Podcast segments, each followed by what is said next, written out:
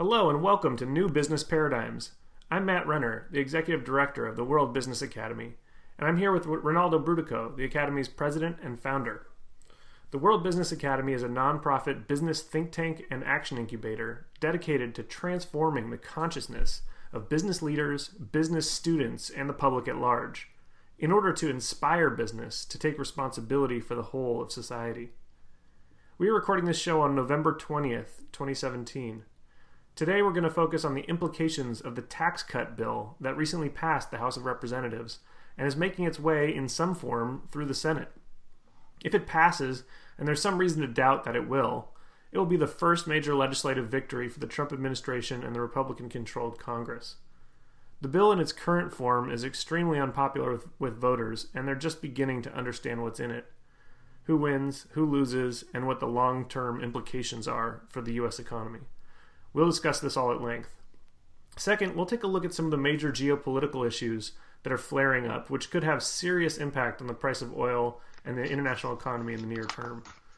Rinaldo, you said that this bill will have exactly the opposite impact of how it's being sold. Uh, what do you mean by that? You know, let's walk through it piece by piece. Yeah. I'm, hi, everyone. I'm, I'm, I'm sorry to report, and I did do a tweet on this last uh, Friday where I talked about the fact that this is Be, it's it's like it's like a shell game. You know, it's hide the pea, and you never win. The guy who moves the shell around does. And the issue here is what is it? What are people? What what is what is the administration saying about this tax bill? And notice I don't call it a tax reform act. There's nothing in this act that's reformist. Uh, this this act is really a giant movement of money from the middle class to the top two percent. And in the case of the elimination of the estate tax deduction, that is benefited by the top one-tenth of one percent, because everybody with ten million dollars or less when they die doesn't pay an estate tax now. So we're talking about people with more than ten million dollars at their death, and that ten million dollars is something they hadn't given away to their kids before they died. And so that affects about one-tenth of the top richest people in the country, and it's worth billions and billions and billions and billions and billions of dollars. So uh, it, it is an example of taking money out of the tax pot, which we then have to make up for middle-class people, and giving it to the uber-rich, the one-tenth, the one percent richest. The rest of this tax bill benefits primarily the top ten percent, but the way it's structured, mostly the top two percent. How do you get there? Well, let me start by saying how this bill was sold. It was sold as, gee, we have to do this to reduce the corporate tax rate from thirty-seven point five percent because it's the most, it's the highest tax rate in the Western industrial world. And that is not true. And everybody honest knows it's not true. So thirty-seven point five percent is what's called the stated rate of tax. If you take the largest one thousand corporations in America, they're actually paying at the eighteen to nineteen percent rate because we allow many deductions for our corporations already, which permit them not to pay the maximum tax of thirty-seven point five percent. Let me give you an example. Apple makes hundreds and hundreds and hundreds of millions, if not billions, actually billions of dollars overseas. As long as it keeps the money overseas, it doesn't pay tax on that at all, even though they show it as earnings. So when you go th- through, for example, General Electric's tax return, you're going to find almost no tax for the last five years. And, and that's not atypical. If you're a big enough company and you can afford a really good tax department, you'll probably pay very little in tax, and certainly below twenty percent would be expected. No one's paying thirty-seven. Well, not some companies, and I belong to one actually that tries to pay its fair share because we believe in it as a social value. So Tailored Brands, a New York Stock Exchange traded company, actually has been paying thirty-five to thirty-seven percent. And I really am proud of us for doing that. And we take a lot of heat for doing that because everybody says, why don't you pay less? Because you, you know, there's all these rules you can take. And we don't take full advantage of the things we could do because we're trying to say that, you know, we care about the communities we serve. And and we've done fine uh, at a thirty-seven point five percent taxable rate. And I'm sure that other companies could afford to pay that with the current deductions. The corporate profits have been very high. They've gone up faster than individual workers' wages for sure, which have been stagnating. They've gone up higher than almost any other category. They certainly have not driven up uh, capital expense, and they haven't driven up more employment. So they can't go any higher in employment. Its unemployment rate is supposedly around four point four percent. It's not going any lower than that. Uh, the capital expenditures is going to be what it is, is going to be because the profits are there to support it. So where is this money going to end up? when you give these huge tax deductions to corporations? And and and the answer is it's going to go to the top two percent. How? Well, all the corporate executives who are pushing so hard for this, they're going to be able to see that in their paycheck because they get a percentage of what their income is, is how their bonuses are calculated. You're going to see the very wealthiest people who own lots and lots of stocks benefit because their stocks are going to either get higher dividends or they're going to get stock repurchases. How do we know that? Well, the last time we had a tax holiday back under Bush, where he allowed them to bring all sorts of money back from overseas at a reduced rate of five percent, all this money kept flooding into the country, and none of it went for new capital expenditure. None of it went for new employees. It all went for tax, for, for, for dividends and for um, basically repurchases of stock. So the share owners and the, the, the equity partners and the venture capitalists, they're all going to have a heyday, and it's going to come out of the pockets of the little guy. So if, if if they're concerned about how much money, for example, corporations are storing overseas because they're not paying tax on it, real simple solution. If you and I, Matt, earn money in another country, Greece, uh, anywhere, England, we are required to report it on our federal and state tax as income earned because we're U S citizens. Corporations don't have to do that. If they leave the money offshore, they don't get taxed. That's a terrible loophole. We should tax the money wherever it's earned, and then it won't, we won't have this problem. So so that's another example of how the little guy can't take care of, get a break that the big guys all get. But now when you take a look at what the, the – we've had the, the C B O, the Congressional Budget Office, which is neutral, has scored the House version of this tax bill. And what they've said is this is going to have to cut billions of dollars, hundreds of billions of dollars, actually three hundred thirty-nine billion dollars is what I heard, from – Um, from basically the insurance by getting rid of the mandate, which means that thirty-one million people fewer will have insurance, which means you and I will pay for them when they go into the emergency room with no insurance, which means the cost of our insurance will go up to pay for those emergency room visits. And that thirty-one million is on top of the twenty-one million that already don't have insurance. And remember, we were just under Obamacare two years ago. We got the number down from forty-eight million uninsured to twenty-one million. We were making progress in the right direction. This is going to completely wipe out that progress and make it worse than it was before we passed the A C A. So, Rinaldo, that, that's a lot of numbers that you just threw out. Let's go through this a little bit slower. I want to talk a, bit, a little bit about what this the, the actual balance sheet of tax cuts versus tax increases and how they how they're trying to say that they're paying for some of this stuff. I, I think the intricacies there are really important. Specifically, that there's a limit of about one point five trillion dollars that this can add to the deficit over ten years, I believe. Can you talk a little yeah. bit about that? Okay, so what the House did in order to get it so that the they could pass the bill coming out of conference with the Senate, and we'll talk about that process in a second. That process at the end cannot add more than one point five trillion dollars to the deficit, or the House vote is invalid. So how are they going to bring a, this bill, which is going to co- blow a budget far bigger than one point five trillion dollars in the deficit? How are they going to get it through the House? Well, the answer is they've got to find the money somewhere else to pay for this, all these massive cuts, starting with the estate tax, which is crazy, going to corporate taxes, which is equally crazy. And by the way, I just want to footnote here. McConnell and several other Republicans in the House and Senate have candidly admitted the reason this is happening is because the donor base of the Republican Party that's put in hundreds and hundreds of millions of dollars for these elections since the end of, of the Citizens United, they want their payback. And what they've, they've all the honest Republicans have said is, look, if we don't give this to our donor class, they're not going to be there with hundreds of millions more in twenty eighteen. We need to get reelected. So what this is about is a giveaway to the donor class, pure and simple. Check it out, folks. Read a lot. You'll conclude the same thing is true. And I don't care whether you're a Democrat, a Republican, or an independent. If you make less than seventy-five thousand dollars a year, so you make between ten thousand dollars and seventy-five thousand dollars a year, you're going to be a loser. You're going to pay more tax. If you make between seventy-five thousand dollars and probably close to about a half a million, you're not going to pay more tax right away, but you'll pay it again in twenty twenty-six because the few breaks you did get are going to go away, automatically go away. The corporate tax breaks, however, automatically stay in place forever.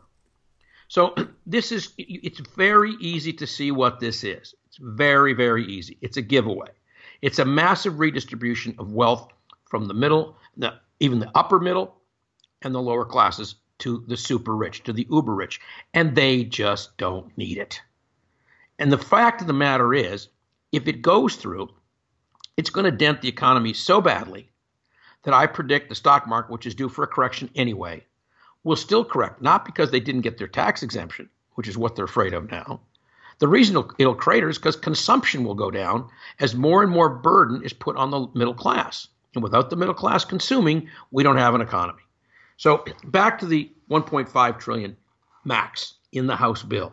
It cannot go above one point five trillion because this, that's the budget they the, passed. The, this cannot go. The, the bill cannot create more than one point five trillion dollars in deficit spending, meaning it can't exceed the current situation by one point five trillion dollars. Is that right? Right. Yeah. They, they cannot let the deficit go up by more than one point five, or the budget resolution they passed to authorize this law would be in default, which means they'd have to start over again in the House. So what they've got to do, now here's the process for high school civics for those who don't remember. The House passes a bill. The Senate passes a bill loosely on the same subject, and I'll come to the Senate version in a moment. When it does, it goes into conference. That's where the dirty work is done behind closed doors and nobody can see it. And what will happen there is whatever vestige of support there was for the little guy before that meeting, they will chop it down till they get to one point five trillion dollars, and they won't take it away from the estate tax, and they won't take it away from the corporations, and they won't take it from the wealthy. Guess who's going to get stung? You and me. So whether you're a Democrat, a Republican, or an independent, you are going to, there's a ninety-eight percent chance you're going to get hurt. And if you make between ten thousand dollars and seventy-five thousand dollars, you're going to get hurt immediately. So you should call for tax justice. This is not, there's nothing about reform in this tax bill. This is a tax giveaway. It's a tax restructuring. I'm glad that my analysis is the same that Paul Krugman has made. Uh, Stiglitz has made that. Larry Summers, the former Treasury Secretary, has led it. In fact, he's been more vocal than the rest of us. He's called this insanity. He's called this basically chicanery. He's called it uh, improper conduct. And, and the, the tragedy is that the lies being told about this bill, they'll say anything. Okay, I'll just tell you a story. Gary Cohen, who's in charge of putting this bill through, was invited by Goldman Sachs to meet with two hundred fifty C E Os.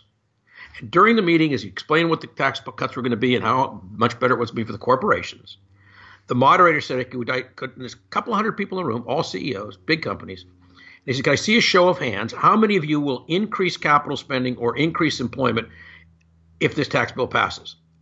Five hands went up total. And Gary was so shocked, he said, where are the rest of the hands? Well, the rest of the hands were telling the truth.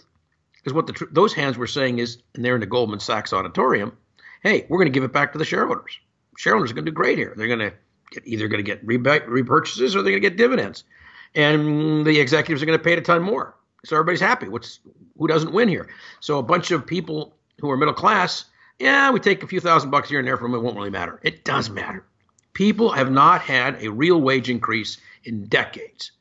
And this tax increase, therefore, reduces their spending power, which is already on, I think, on life support. So what you have to do is look at this and say, wait a minute, no matter what my politics are, I got to protect my pocketbook. And everybody should be calling their congressman and their senator saying, don't you dare do this to us. Don't you take a dive like this at our expense. We see what you're doing. You're enriching corporate interests and the top two percent at our expense, and we won't do any. We're mad as hell, and we won't take it anymore, to quote a famous Patty Chayefsky movie. We're mad as hell, and we won't take it anymore. We're simply not going to allow you to do this, and we'll hold you accountable if you do. We're watching, and that's what's going to have to happen because the Senate bill, which may not get through, and this is where our hope is, there are already three senators who've expressed reservations on this bill. One has said he's outright he's going to vote against it. Rinaldo, let's let's hold off for one second on the analysis of the politics, just because I want to I want to talk a little bit more about the, the way to think about this. I, I think that this is one of the most blatant examples of a word that I or a term I'm I'm fond of, which is the class war. And the class war, you know, generally is thought of as some sort of, you know, Republicans call anything raising taxes on the rich class war. But they conveniently forget about that term uh, when it comes to uh, what they're doing right now, which is raising taxes on the middle class. It's mind-boggling that they're pushing legislation that's actually going to increase the tax burden on people up to seventy-five thousand dollars. And your point before that I think might have gotten a little lost in the shuffle is that the cuts to the A C A and the, the you know the, the mandate that everyone have insurance, uh, the fact that that's coming out is going to increase premiums for everyone else. So not only are the lower and middle class getting an increased tax burden straight up, but they're also getting a hidden tax in the form of their premiums increasing if they do are able to have health insurance. I mean, could you imagine this raw power grab happening ten years ago, five years ago, twenty years ago? No, no, no. This, look, this is a symptom of a distorted political situation. I mean, let me step back. You've got the Republican Party in open civil war with itself. I would guess that two-thirds of the base supports Bannon, Trump. One-third still supports uh, the traditional Republican Party, even though it's conservative. Um, they're, the Republican traditionalists are fighting for survival. Uh, they can't seem to control the base, and and and you know, when they see somebody like Ray, uh, Roy, uh, what's his name, Roy um, Spence? No, no, no, no, Roy, Roy uh, you know, from Alabama. Oh yeah, I'll look at it. Roy Moore, sorry. Moore, yeah, Ray Moore. I they they threw everything they could in the kitchen sink at that guy to stop him with the traditional Republicans, and they couldn't. Even Trump came out against him. Now, I don't know whether Doug Jones is going to stop him or not. That's interesting, something to think about, may or may not. But at the end of the day, um, the Republicans cannot hold their party together. They're in full civil war. So keeping the donor base attached to the traditional Republicans, is just why they're fighting so hard for this tax break, gives them the firepower, the, the ammunition to fight back to try and pull their party back from Bannon. And what they're not willing to do, apparently, is to change their politics so they're less dependent on that two-thirds of the base. So if they would get more towards the middle, they wouldn't be dependent on a two-thirds base. But what they're doing is they're going further and further right to try to fight for that base, which I don't think they can beat Bannon and Trump at. That's the problem, right, is they're they're enacting a legislative agenda. If this is their one thing to hang their hat on, they're saying essentially our number one goal is ra- keeping the tax breaks and increasing tax breaks for the wealthy. But that doesn't play with that hardline Trump crowd. You know, the, the, the kind of Obama slash Trump voters, that's that's going to play really badly. And it's just an incredible opening for a real progressive uh, in twenty twenty and, and real progressive pol- uh, you know politicians in the house, running in the House in twenty eighteen. This is a clear, I mean, if they if they play it right, this is just a clear sellout of the American people, and there's no other way to really slice it. Yeah, I, I think, and, and, and, and that's why, I mean, because you asked why this is happening, right? I mean, the reason is the Republic, the one-third of the Republican Party that has historically controlled the money, and still does probably, is fighting for survival against the two-thirds that doesn't control the money but controls the base, and that's particularly important in primaries. Now, let's say Roy Moore gets defeated by Doug Jones in Alabama. That'll cause him to rethink the whole thing, because that means that when you let Bannon and Trump nominate at the base level in the primary and you go to run on that, you could very well lose, and likely will, because even if someone like Roy Moore can get through in Alabama, did you notice that every major newspaper in Alabama has now come out against Roy Moore? Did you aware of that? Oh yeah, it happened. Yeah, it happened yesterday. Yeah. Well, not only that, but no, but you know what? The I, I saw the woman interviewed who wrote that column, and she said the reason, although these revelations are terrible, and they believe them because of the the, the specificity, the, the, the fact that they've got external evidence, the corroboration, all these reasons. But she said, but it, when we thought about it, we remembered that this guy has been um, on the wrong side of justice the two times he got thrown out of being a Supreme Court justice. I mean, the guy actually got thrown out as Chief Justice of the state of Alabama twice for refusing to enforce the law. And this is a guy who's on record as saying that being a Muslim should be illegal and no Muslim should be allowed in Congress. He's on record saying that that that it should be illegal to be gay, not even to get caught in a gay act, but to be gay should be illegal, that same-sex marriage should be prevented, that women should never have access to contraception or abortion, and if they gave away access to contraception, they have to get their husband's permission, in effect. This is a guy who would live better in ISIS territory than in America. Yeah. And that's why they came out against him, not just because of the, the, the, the, the sex scandals. Although the sex scandals alone, this guy is a pedophile. And if you ask, why hasn't he committed these acts since then? I don't know if he has or hasn't. But w- once a pedophile, usually you don't become sexually straight unless you try to wrap yourself in something that isn't you. I don't know. I don't want to talk about the man's character. I want to talk about what the allegations are. And I want to talk about the fact that the people of Alabama are on the firing line. Are they going to be willing in the Republican Party, in the base, are they going to be willing to say it doesn't matter what he did? It doesn't matter how bad he is. It doesn't matter whether he's a pedophile. It doesn't matter whether he's a bad Supreme Court justice. He's better than a Democrat. That's the height of tribalism. And that's what's breaking the Republican Party apart. Unfortunately, the Republican Party started all this by pushing the Tea Party years ago. And I want to point out that prominent members of the Tea Party have now come out against Roy Moore, just for what it's worth. And I believe that if people were to think about the basis of the Tea Party way back when it began, it was partially a revolt against deficits and, a, and an unfair tax structure. And this is what the Republican Party is handing to them in spades now. So I'm really concerned that the American public gets smart and does everything in their power to get their senators to stop it. Now, shall I transition into the Senate bill? Yeah, I think that's good. I mean, this is we'll, we'll know about this election on Tuesday, December twelfth, and it'll send a signal to the people working on the Senate bill. Yeah. So the Senate bill is what injects the removal of the health care mandate, which means that thirteen million more people will not have health insurance. And that means the rest of us will definitely eventually, year after year, have our health care bills keep going up because we have to pay for the emergency room visits of those thirteen million people. And and again, remember, we're the only nation in the civilized world that doesn't provide uniform, universal health care to all. And when you do provide universal health care to all, as is, as is clear by looking at the cost of health care in all twenty-seven industrialized nations, and they're all dramatically cheaper than ours. I think the most expensive version is about half what we spend in health care. So we're spending twice as much for a program that doesn't work for what will now be forty-eight million people, forty-five million people. And we are getting a a bad result across the board. And, and, and if you want to see how bad this is, take a subset of healthcare. We, through corporate power, allow all of the big pharma companies to charge between thirty to forty percent more for drugs made in America and sold in America by American companies than those same drugs are sold in Germany. Why? Because we don't allow the government to negotiate prices in Germany, England, France, all do require it. So it's another giant giveaway to big pharma.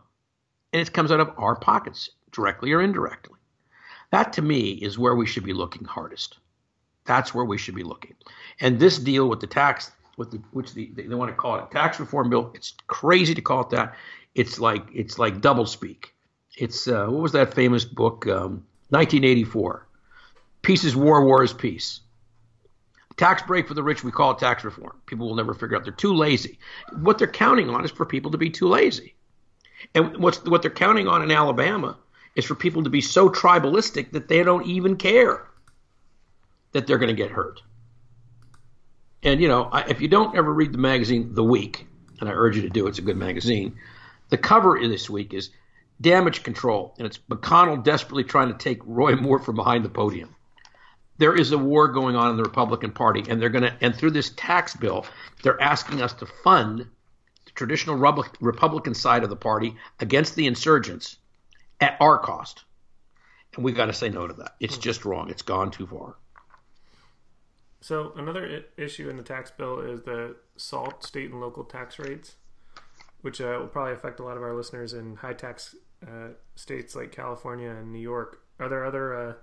Do you want to explain what that is, Rinaldo? And, and, and yeah, okay. So SALT, yeah, SALT for stands for state um, and local tax. So a local tax is your property tax. State tax is your is is your income tax. So those advanced co- states which do more for their citizens, which provide more benefits, and who run at a better, who operate better. So the state of California, for example, is now ten years ahead of where it thought it would be in the conversion off of fossil fuels. Just came out today in an article we published, Matt, in the Optimist Daily. So we've invested in that, and it's paid off big-time dividends for us. Well, we in those higher tax states, which would be New York, Pennsylvania, California, et cetera, Washington, Oregon, we've done more for our citizens by charging more local tax, and we produced a better state to live in.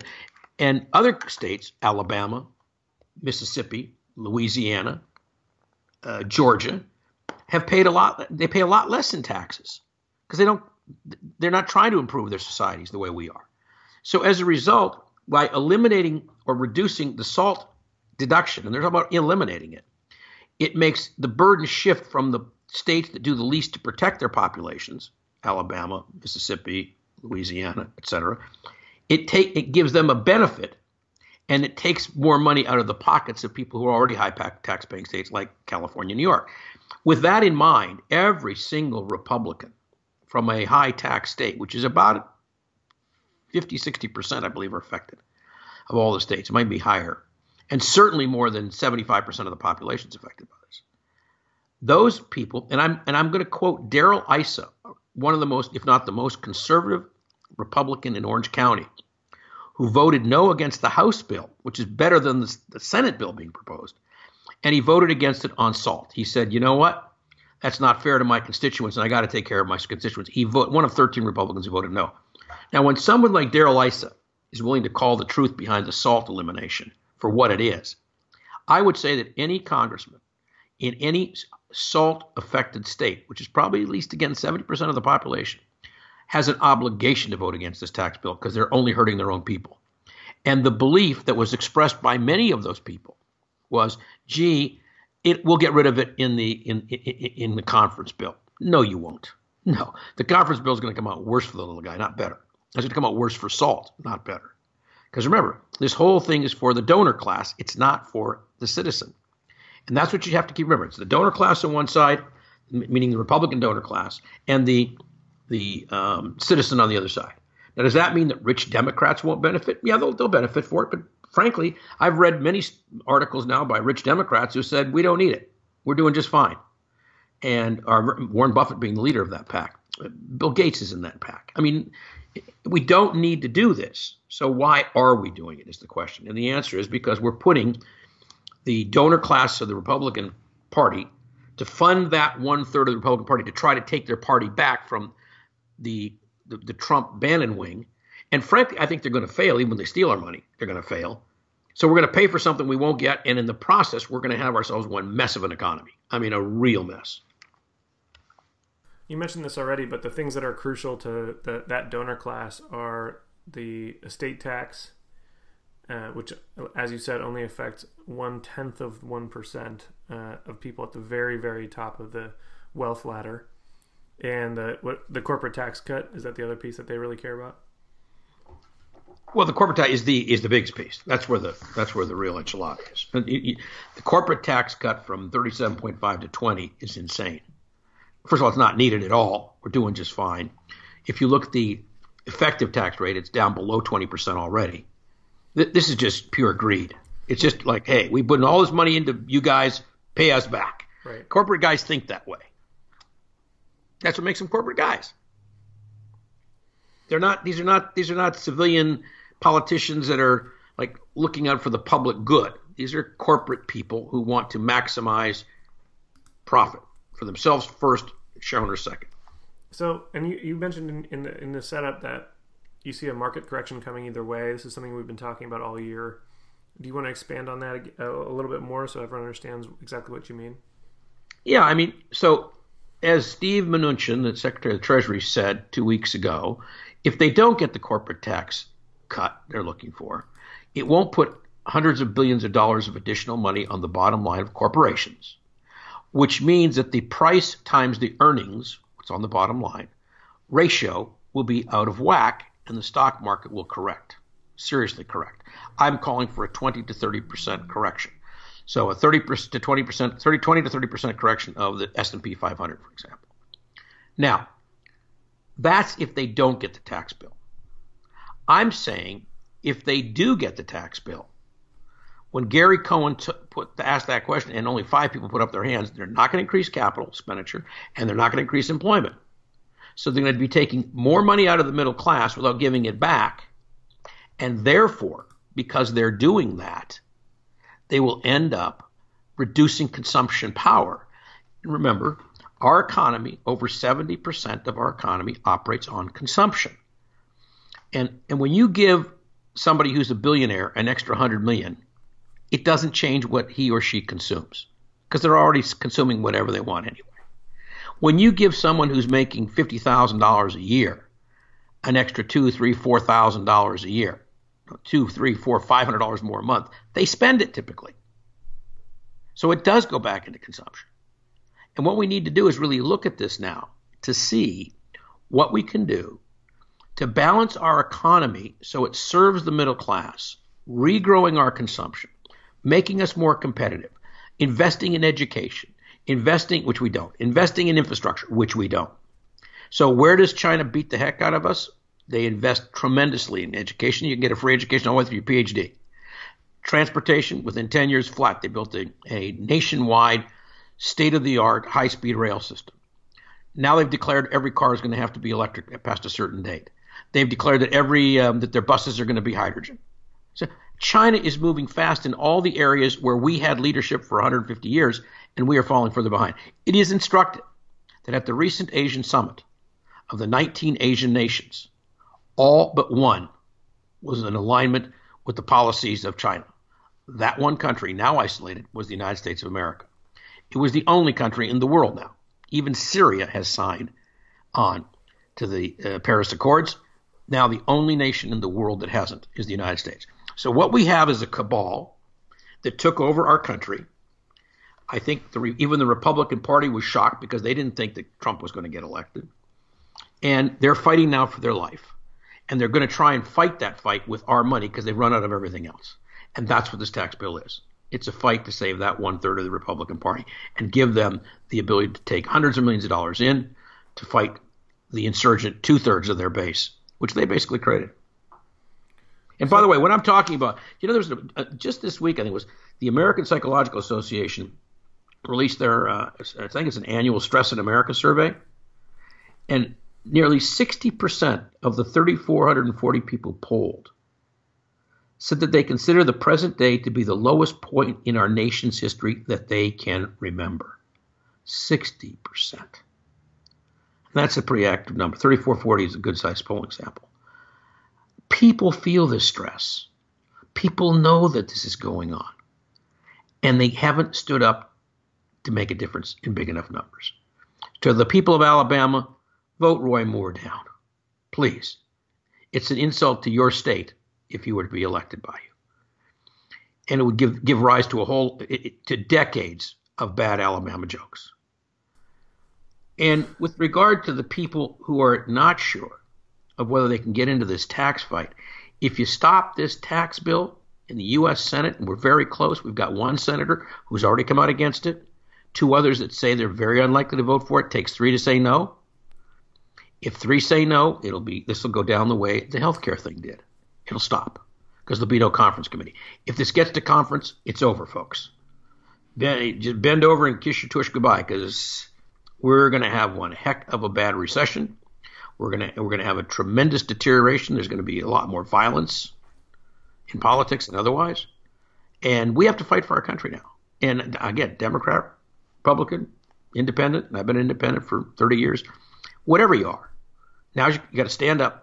You got to call your senators, particularly in those ones that are that are wavering in a Republican state, and say, look, don't you dare do this to me with my money. Don't you try to buy back your power with my money. You fight your base on ideology. Don't fight him with my money. And um, try and stop this thing. So, Rinaldo, one thing that we mentioned when we were doing our preparation is uh, an example of just how out of control the uh, pluto- the plutocracy has gotten. And the painting. One, the, one example is a painting that sold for four hundred million dollars recently. Or actually, four hundred fifty to be exact. It was four hundred to the seller, fifty million dollars was the commission to Christie's. Wow. Now, when somebody can buy a, a painting, Salvator Mundi is a purported work by Leonardo da Vinci. Many art experts believe he didn't paint it, actually. Wow. Uh, and they and they believe that it's been touched up so many times it's hard to tell who the original painter was. But let's just say it was Da Vinci. To pay four hundred fifty million dollars for a painting, which will be locked in a vault somewhere, means that the person who bought that is so egregiously wealthy that they could afford to buy something and lock it up. Why are they going to lock it up? Because they don't want the thieves to come steal it from them. It's the most valuable painting in the world by far. Now, I mean, you imagine if you could steal a four hundred fifty million dollars painting? Good Lord. So, and this penny did disappear for decades after the, it, it was originally given to the King of France. The King of France, I think he, he ended up selling to the King of England, and it came down through, they lost it for a couple hundred years and it reappeared. And it's, it's, it's just a long story. But my point is, even if it's an authentic Leonardo da Vinci, and by the way, the name of the painting, Salvator Mundi, that's Latin for savior of the world, not savior of the rich. And th- that that much money is aggregating at the top while everybody else has been struggling for thirty or forty years in the middle. That's just wrong. It's just wrong. Please read Paul Krugman's work on this. Read my tweets. Read Stiglitz. Um, listen to Larry Summers on this one, although there's many times I don't agree with Larry Summers. I totally agree with his analysis on this one. And know that you're doing this for yourself, folks. If you can stop this money train, you can bring sanity back to the nation. And then your stress levels won't be so high. Well, while we're talking about the insanely wealthy and uh, political control, let's talk a little bit about Saudi Arabia and the impact of the shakeup there that's going on um, that could resound down through the oil markets and theoretically have uh, global implications. Yeah, I, I think that's a that's a great transition because um, if, if you if, if you listen to um, the news and you hear the initials M B S. Uh, that stands for Mohammed bin Salman. M B S is a thirty-six or thirty-seven-year-old prince who's now been designated the heir apparent in Saudi Arabia and has grabbed control of every wing of the country. Now, on the one hand, people say that's probably a good thing because Saudi Arabia had a very morally bankrupt political system, uh, and the spread of all these different princes having a split of control kept it from ever reforming itself. Probably true. Uh, and clearly Saudi Arabia is running out of money, as we've talked about many times in the show.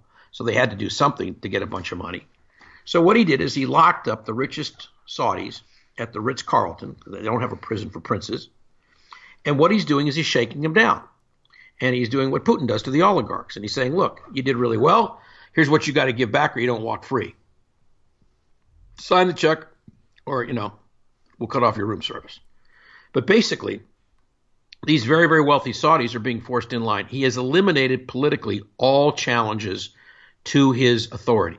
So he's not only the heir apparent, he's the head of the military, he's the head of the, head of the, the economy, he's the head of the, quote, corruption force, which is unlimited in its power. That's how he locked up all these other guys. And what he's saying is there's only one house of Saudi anymore. It's my house.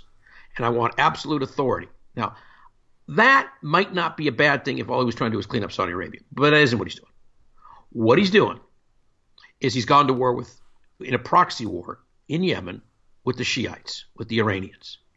He made a deal with the with the Israelis, which I long ago predicted they would do. I think you may remember me talking about this, Matt, years ago, yeah. That the Sunnis and the Israelis have more in common than the Sunnis and the Shia, and sooner or later they're going to make a deal. Well, they made a deal. And when the prime minister of Lebanon, which sits on Israel's southern border and who Israel wanted to see removed, when the prime minister of Lebanon was in Saudi Arabia, he resigned his office in Lebanon. I don't think he was given a choice. Whereas the princes were going to be put in the Ritz-Carlton, I think if the prime minister hadn't cooperated, he would have been dead. So he, on Saudi television, resigns. One of the princes did uh, potentially die in an assassination in a yes. helicopter crash. Yes, and the one who was purportedly against it, you know, and when, when he locked him up in the in, in the in the um, Ritz-Carlton, he suspended all of their aircraft, all those jets they own. They can't leave the country. He suspended all their passports. They're locked. They're not going anywhere till they cooperate. This is the act of a complete autocrat, a dictator. So he's now turned Saudi Arabia into dictatorship. The question is, will he be using that power?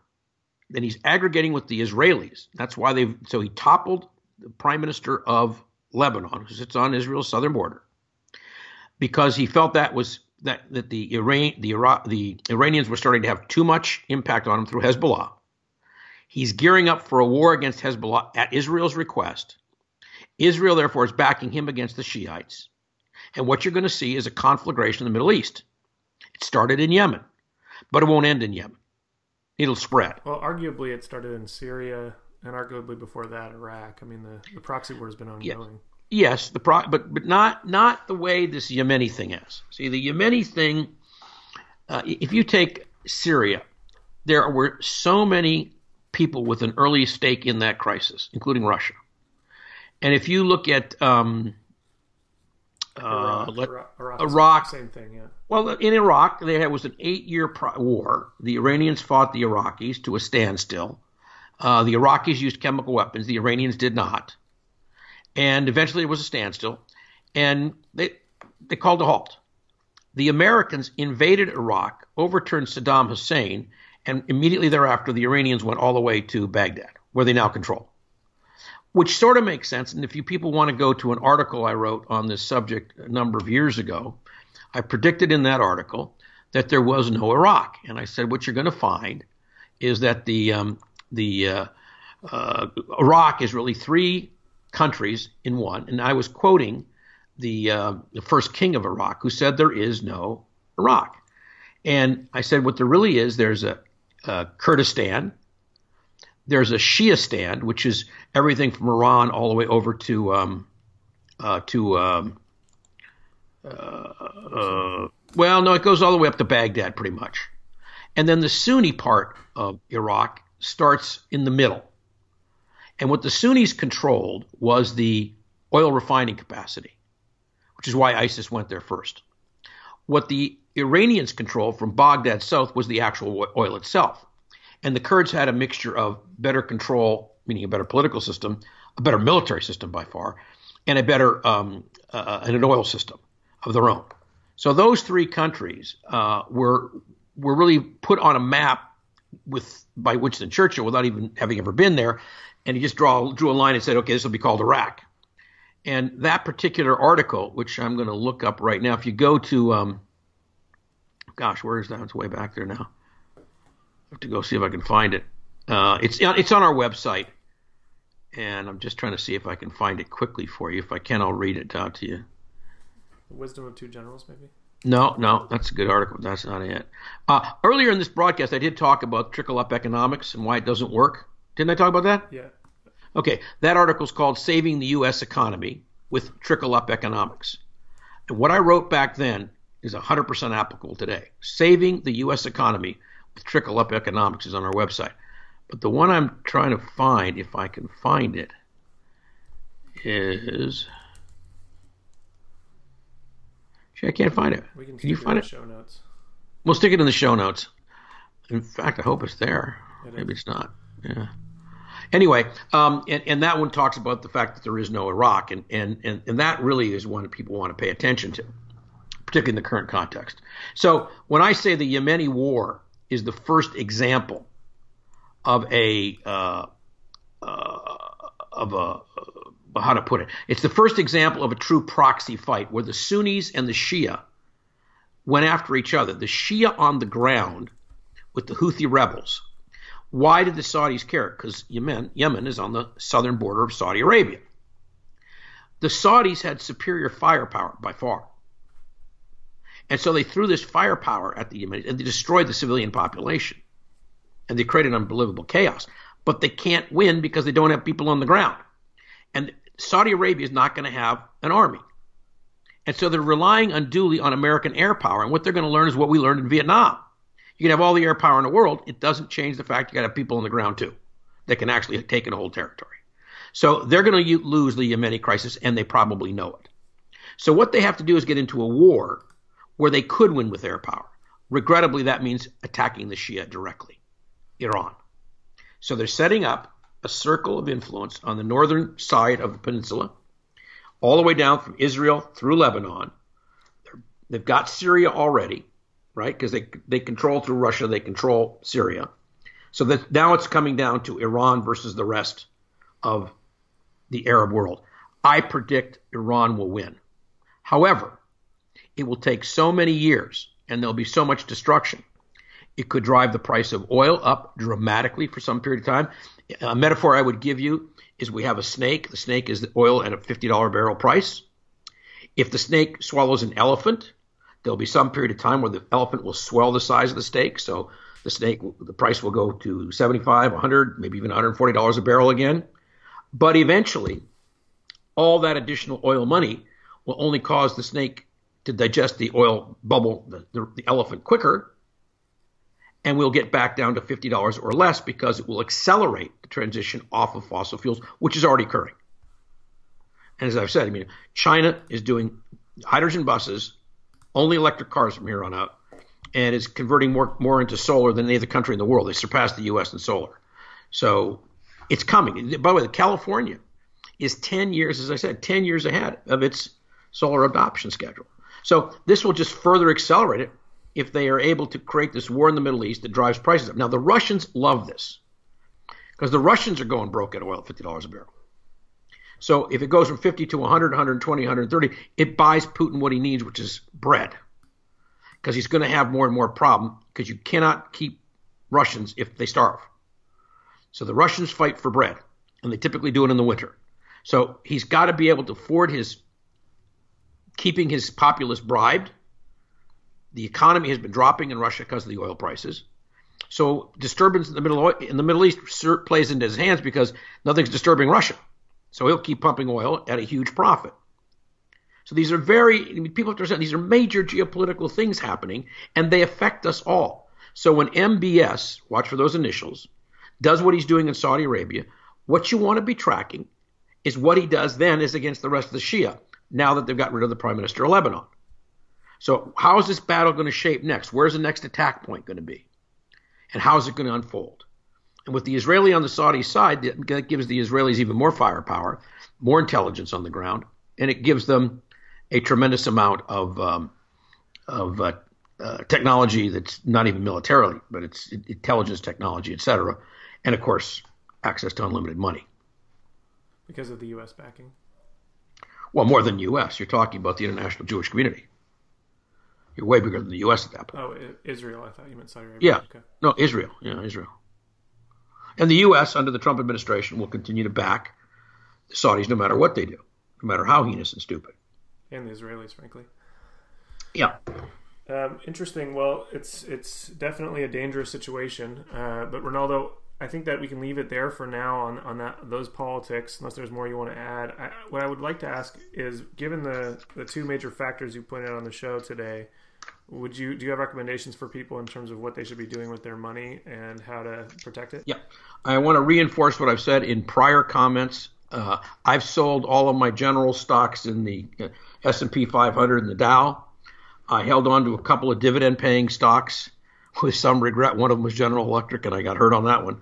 So I'm sorry I hung on to that one for the dividend. So I'm basically out of the market. I've put my money into other things. I'll be happy to talk about them. Uh, if you notice, gold continues to go up. So the people who followed my recommendation last year in October are continuing to last. Yeah, was it was last October when did I do gold? Maybe it wasn't that far back. Maybe it was about August, September of this year is when I think I, I told people I was going from ten to fifteen percent. Remember, I was I went ten percent gold last year, and then this year I went up to fifteen percent. That has turned out to be a great investment for people because it keeps going up. I predict it probably will keep continuing going up because I see some inflationary pressures on the global economy. I also see some downside pressures on the global economy, which right now is doing very well, and that causes me some concern, frankly. Um, so I'm I'm I'm I'm saying stay out of the general market. And if you need to find places to put your money, one place is to put it into a, um, a G L D, if you, which is the E T F for gold. You can get it at Charles Schwab if you want. Uh, or you can put it in, and don't put one hundred percent in, probably put fifteen, twenty percent, whatever. Uh, you can put it into um, a um, – there, there are several short-term bond funds, but I don't like to recommend bond funds to people because most people don't know how to get in and out of them. So uh, if you don't have a financial advisor, and you want to hang on to your money through the next twenty, thirty-point dip in the market, take and put it in cash in the form of a money market. Doesn't pay anything, but you won't lose anything. And if I'm wrong, six months or now, from now, okay, you'll have lost a couple of percent, but you won't have lost much. Go, go, go put it back in the market. If you notice, since I've told people to get their money out of the market, the market's basically gone sideways. So you really haven't lost anything if you took it out. And if you could make two to three percent on any of the various investments, by all means do it. Um, I think you can still get, with twenty-five thousand dollars or more, you can still get into the World Business Academy um, uh, advised fund at uh, First Affirmative. I'm not sure of that because First Affirmative was acquired by Folio a couple months ago, and I haven't received confirmation back that they'll continue to let people in of limited means. We set that up for people of limited means. That fund has done extremely well, well over ten percent gain uh, last year. So um, that would be another place to go.